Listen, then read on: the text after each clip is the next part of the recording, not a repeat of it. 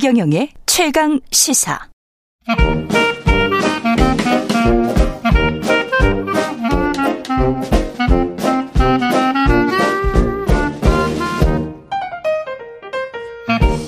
네, 최근의 최강 시사 월요일은 경제합시다 코너가 있는 날입니다. 성광대학교 경제대학원의 김영익 교수와 함께합니다. 안녕하십니까? 안녕하십니까? 예, 환율 이야기 아 다시 환율 이야기 하면 안 되는데 예. 원 달러 환율이 지금 1,310원 어 왔다 갔다 넘어섰는데 지금 조금 더 올라갈 추세입니까? 어떻습니까?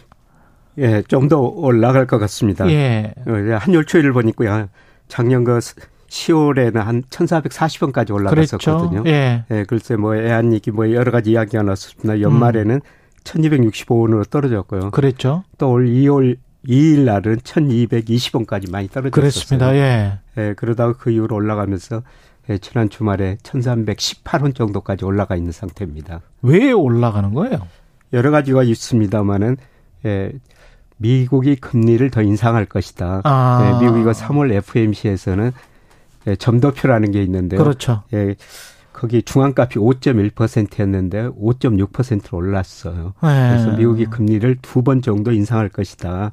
그리고 그동안에 차근차근 지금 아까 지난해 10월부터 해가지고 차근차근 계속 올리기는 올려왔잖아요. 예. 예. 그래서 미국이 금리를 작년 3월부터 5%포인트는 올렸었어요. 그렇죠. 그런데 앞으로도 두 번 더 올리겠다. 예. 이렇게 되니까 돈이라는 게 눈이 있어가지고 수익률 높은 대로 이동한다. 음. 예, 그래서 달러 가치가 앞으로 강세될 것이다.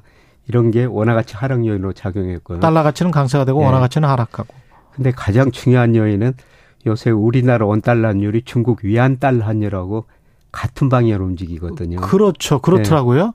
네. 이게 지금 코로나 19 이전에도 그랬었지 않습니까? 그렇죠. 예, 그랬었습니다. 예. 왜 2001년 중국이 WTO에 가입하면서 음. 전 세계 수출 많이 하고요. 또 그렇게 해서 우리나라 수입을 많이 해갔거든요. 예. 그래서 우리 수출 중 중국 비중이 음. 2018년 한때 27%까지 가버렸어요. 음. 우리 수출 의존도가 중국에 너무 높다 보니까 예. 중국 위안 달러 환율하고 연동돼서 움직인 거죠. 그렇죠. 예. 최근에 그 위안화 가치가 큰 폭으로 하락해 버렸거든요. 음. 예, 작년 말에 6.9 위안 달러당. 예. 예. 그랬는데 최근에 거의 7.3 위안까지 올라 버렸어요. 음. 위안 가치가 오르니까 옆에 있는 거 한국 환율도 좀 어려워진 거죠. 예. 근데 국제 결제 은행이라는 데가 있는데요. 예. 여기서 각국의 환율의 적정 수준을 평가하기 위해서 실질 실효 환율이라는 걸 계산하거든요. 실질 실효 환율. 예. 예. 근데 거기에 이제 각국의 가중치가 들어가는데요. 예. 중국 비중이 무려 35%나 됩니다. 아 미국 비중 13%예요. 아, 그래요? 예. 그러니까 우리나라 국제 결제은행 BIS가 우리나라 실질 실환율 결정할 때 네. 미국 중국 비중을 그렇게 높이 주다 보니까 한국 같은 경우에 수출입을 그쪽으로부터 많이 하니까 예, 예. 그러, 그렇게 되는 거네요. 네, 예. 그런데 최근에 중국 이하나 가치가 이렇게 많이 떨어지다 보니까 음. 우리나라도 덩달아 같이 원화 가치가 떨어질 수밖에 없었던 상황인 것 같습니다. 그럼 지금 말씀하신 대로 하면 미국 금리가 올라서 예. 미국의 달러가 강세가 되기 때문에 그게 예. 첫 번째 이유. 두 번째는 위안화 달러 와 연동이 되는데 그러니까 위안화 예. 가치와 연동이 되는데 예. 근데 위안화 가치가 떨어지고 있기 때문에 한국의 원화 가치도 떨어지고 있다. 예, 그렇습니다. 그러면 이 두 가지 요소가 해소가 안 되면 그러니까 미국 금리와 한국의 금리 차가 계속 크고 예. 미국이 고금리를 계속 유지를 하고 그다음에 위안화 가치가 계속 떨어지면 우리 환율도 계속 떨어지는 거예요. 어떻게 되는 거예요? 그래서 7월에 예. 미국이 FMC에서 금리를 인상하고 예. 우리는 먼저 통화정책 방향 결정회의를 우리가 먼저나 하거든요. 음. 예, 우리는 이번 달에도 3.5%에서 유지할 것이다. 그렇죠. 예, 그런데 미국에서는 한 번 더 올리면은 지금 우리나라와 미국하고 금리 차가 예, 미국이 1.75% 포인트 넣었거든요. 그렇죠. 예, 그런데 이번에 우리나라 안 올리고 미국만 올리면은 예. 2% 포인트 차이가 나기 때문에 예. 예, 달러 가치가 오르고 엔화, 원화 가치는 떨어질 것이다. 이게 지금 사실 사상 초유의 상황 아닙니까? 예, 2% 포인트는 사상 초유의 상황입니다. 그렇죠. 예. 예, 그런데 아, 사실 이거는 그 시장의 기대가 지나치게 반영된 것 같고요. 예. 예, 그런데 오히려 그 채권 시장으로 보면은 예, 미국 금리가 높으면 우리나라 채권 시장으로 돈이 안 들어와야 되는데 안 들어와야 되죠. 그쪽 금리가 높은데. 예, 그런데 예. 우리나라로 채권 시장으로는 올해 그 5월까지 11조 원 이상이 들어왔었어요. 외국인도? 예. 예. 근데 주로 우리나라 채권은요, 주식하고 다릅니다. 예. 외국인들 우리 주식 27% 가지고 있는데, 음. 외국인 주식 중에서도 미국 비중이 한 40%가 넘, 넘어요. 예. 예. 근데 채권은 외국인들 한 9% 가지고 있는데, 예. 아시아계 자금이 한 47%입니다. 주로 중국 자금이 예, 예. 예. 예. 그래서 미국 금리가 높더라도 미국 채권 투자가 우리나라 별로 없기 때문에 그렇군요. 금리 차는 그렇게 영향을 안 주는 것 같습니다만은 예. 예. 그런데 뭐 금리 차가 환율에 많은 영향을 준다. 이게 일반적인 견해입니다. 그렇죠. 네, 그래서 실제보다는 그 견해가 지금 시장에 조금 더 영향을 주면서 환율이 더 오르는 것 같습니다. 예. 근데 아까 그 BIS 미저 그 국제 결제은행 이거 네. 말씀을 하셨는데 그쪽에서는 기준 금리를 세계 각국이 더 올리는 게 상당히 좀 어려운 국면에 진입했다. 예. 그만큼 스트레스 금융기관들이 스트레스 테스트를 맞추기가 힘들 것이다. 뭐 이런 예측을 내놨더라고요. 예. 예. 예. BSI가 연례 보고서란 걸 내는데요. 예. 뭐 굉장히 좀 긴데 예. 내용은 간단하게 이렇습니다.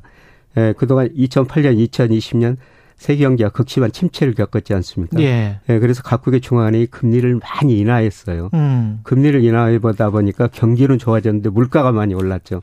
그래서 물가가 오르니까 금리를 인상할 수밖에 없었습니다. 근데 금리를 인상하니까 이제 경기도 좀 위축되고 물가가 잡히기는 잡히거든요. 예. 그런데 가장 중요한 근원 물가, 근원 물가라는 건 소비자 물가에서 음식료하고 에너지 가격을 뺀 거거든요. 이거는 음. 별로 안 잡혀요. 예. 근데 물가는 별로 안 잡히는데 그동안 그 적임료 때문에 민간 가계하고 기업 부채가 너무 높아졌다는 겁니다. 그렇죠. 그래서 이 상황에서 금리를 더 올리면은 음.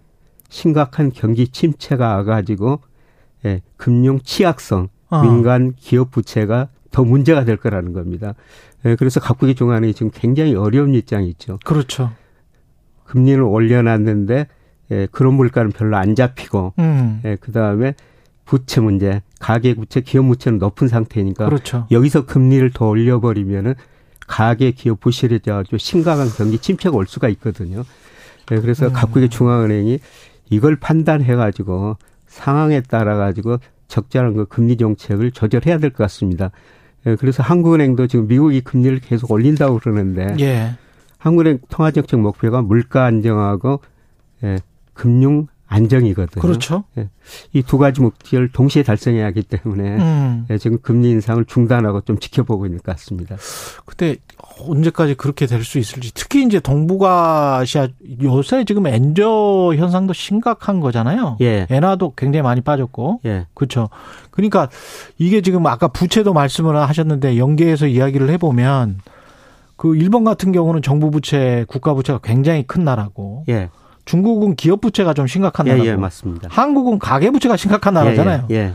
그런 것들도 영향을 지금 미치고 있는 겁니까? 네, 그런 것들 통화 정책에 영향을 미치고 있죠. 아, 그 환율에도 영향을 미치고 있는 예. 겁니까? 그런 것들이?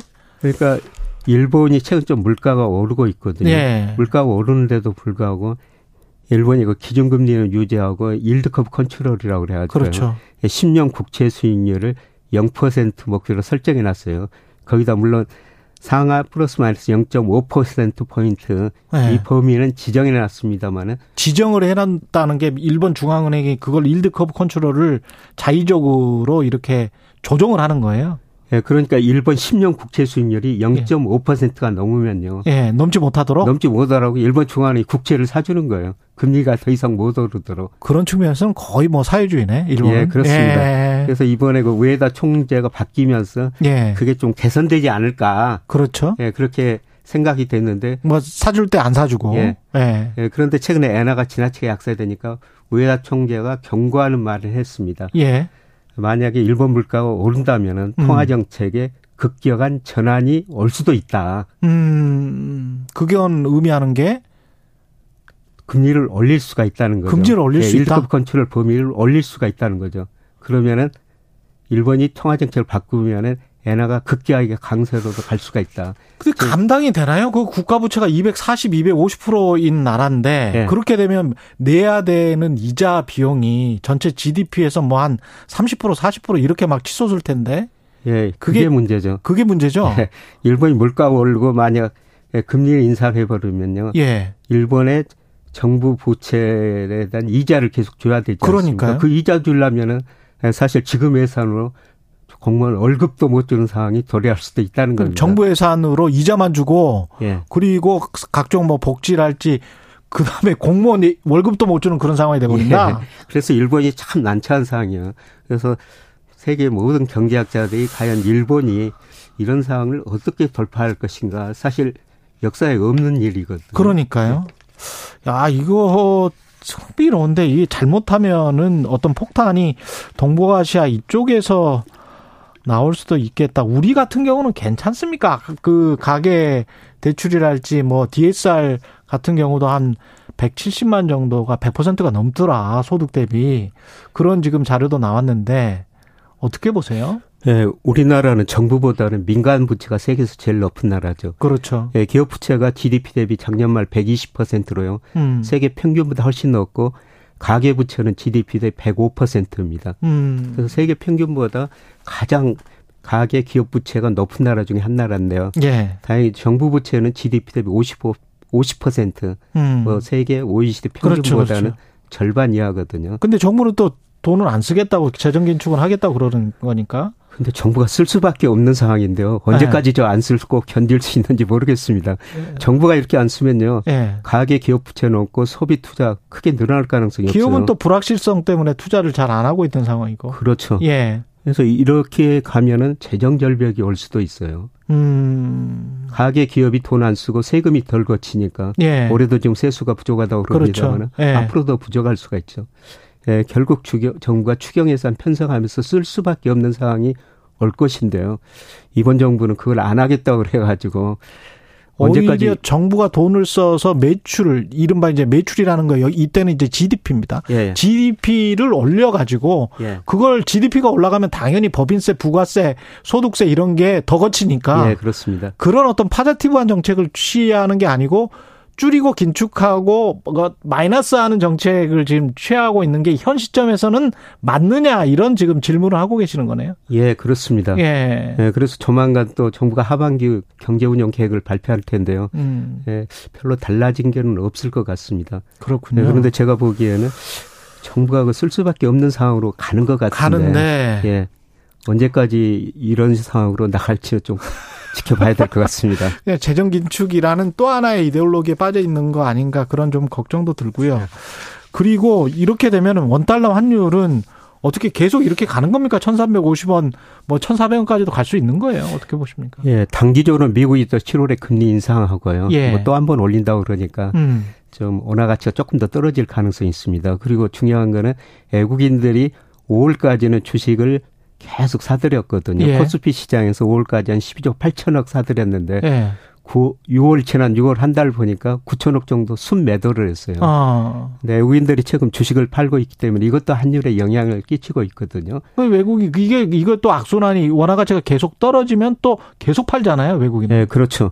이런 현상들이 앞으로 한 두 달 정도는 일어날 것 같아요. 외국인이 네, 계속 주식을 예. 팔 수밖에 없는 상황? 예, 원화 가치 때문에? 예. 예. 그래서 7, 8월에는 주식 시장도 불안하고 외환 시장도 불안하면서요. 음. 일시적으로 뭐 원달러 환율이 1,350원 뭐 넘어설 수 있을 것 같습니다. 1,350원 넘어설 수 있다. 예, 그러나 뭐 중기적으로 보면은 미국의 대불균형이 워낙 심화돼 있거든요. 예. 그래서 달러 가치가 사실 중기적으로 하락하고 있어요. 달러 지수라고 그러는데요. 달러 지수, 예, 달러 인덱스는 예, 예. 작년에 114에서 최근에 102까지 떨어졌죠. 102까지. 아마 예. 단기적으로는 예. 105 정도까지 올라갈 것 같은데요. 예. 예 그런데 뭐 올 연말 내년 상반기가 하면은 특히 내년 상반기에는 100 이하로 떨어질 거로 보고 있습니다. 그렇군요. 예, 그렇게 예. 되면은 뭐 올 4분기에 뭐 내년 상반기에 가서는 우리 환율이 더 떨어질 수는 있을 것 같습니다만은 음. 단기적으로는 한 두 달 정도 보면은 우리 애한시장이고 주식시장이고 좀 음. 불안하게 음. 움직일 가능성이 상당히 높아 보입니다. 달러 인덱스를 보면 중장기적으로는 환율이 우리가 안정될 수도 있겠지만 예. 예. 예. 단기적으로는 조금 불안할 것 같다 그런 예. 말씀이시네. 알겠습니다. 여기까지 듣겠습니다. 경제합시다. 서강대학교 경제대학원의 김영희 교수였습니다. 고맙습니다. 네, 고맙습니다. KBS 라디오 최경영의 최강시사 듣고 계신 지금 시각은 8시 45분입니다.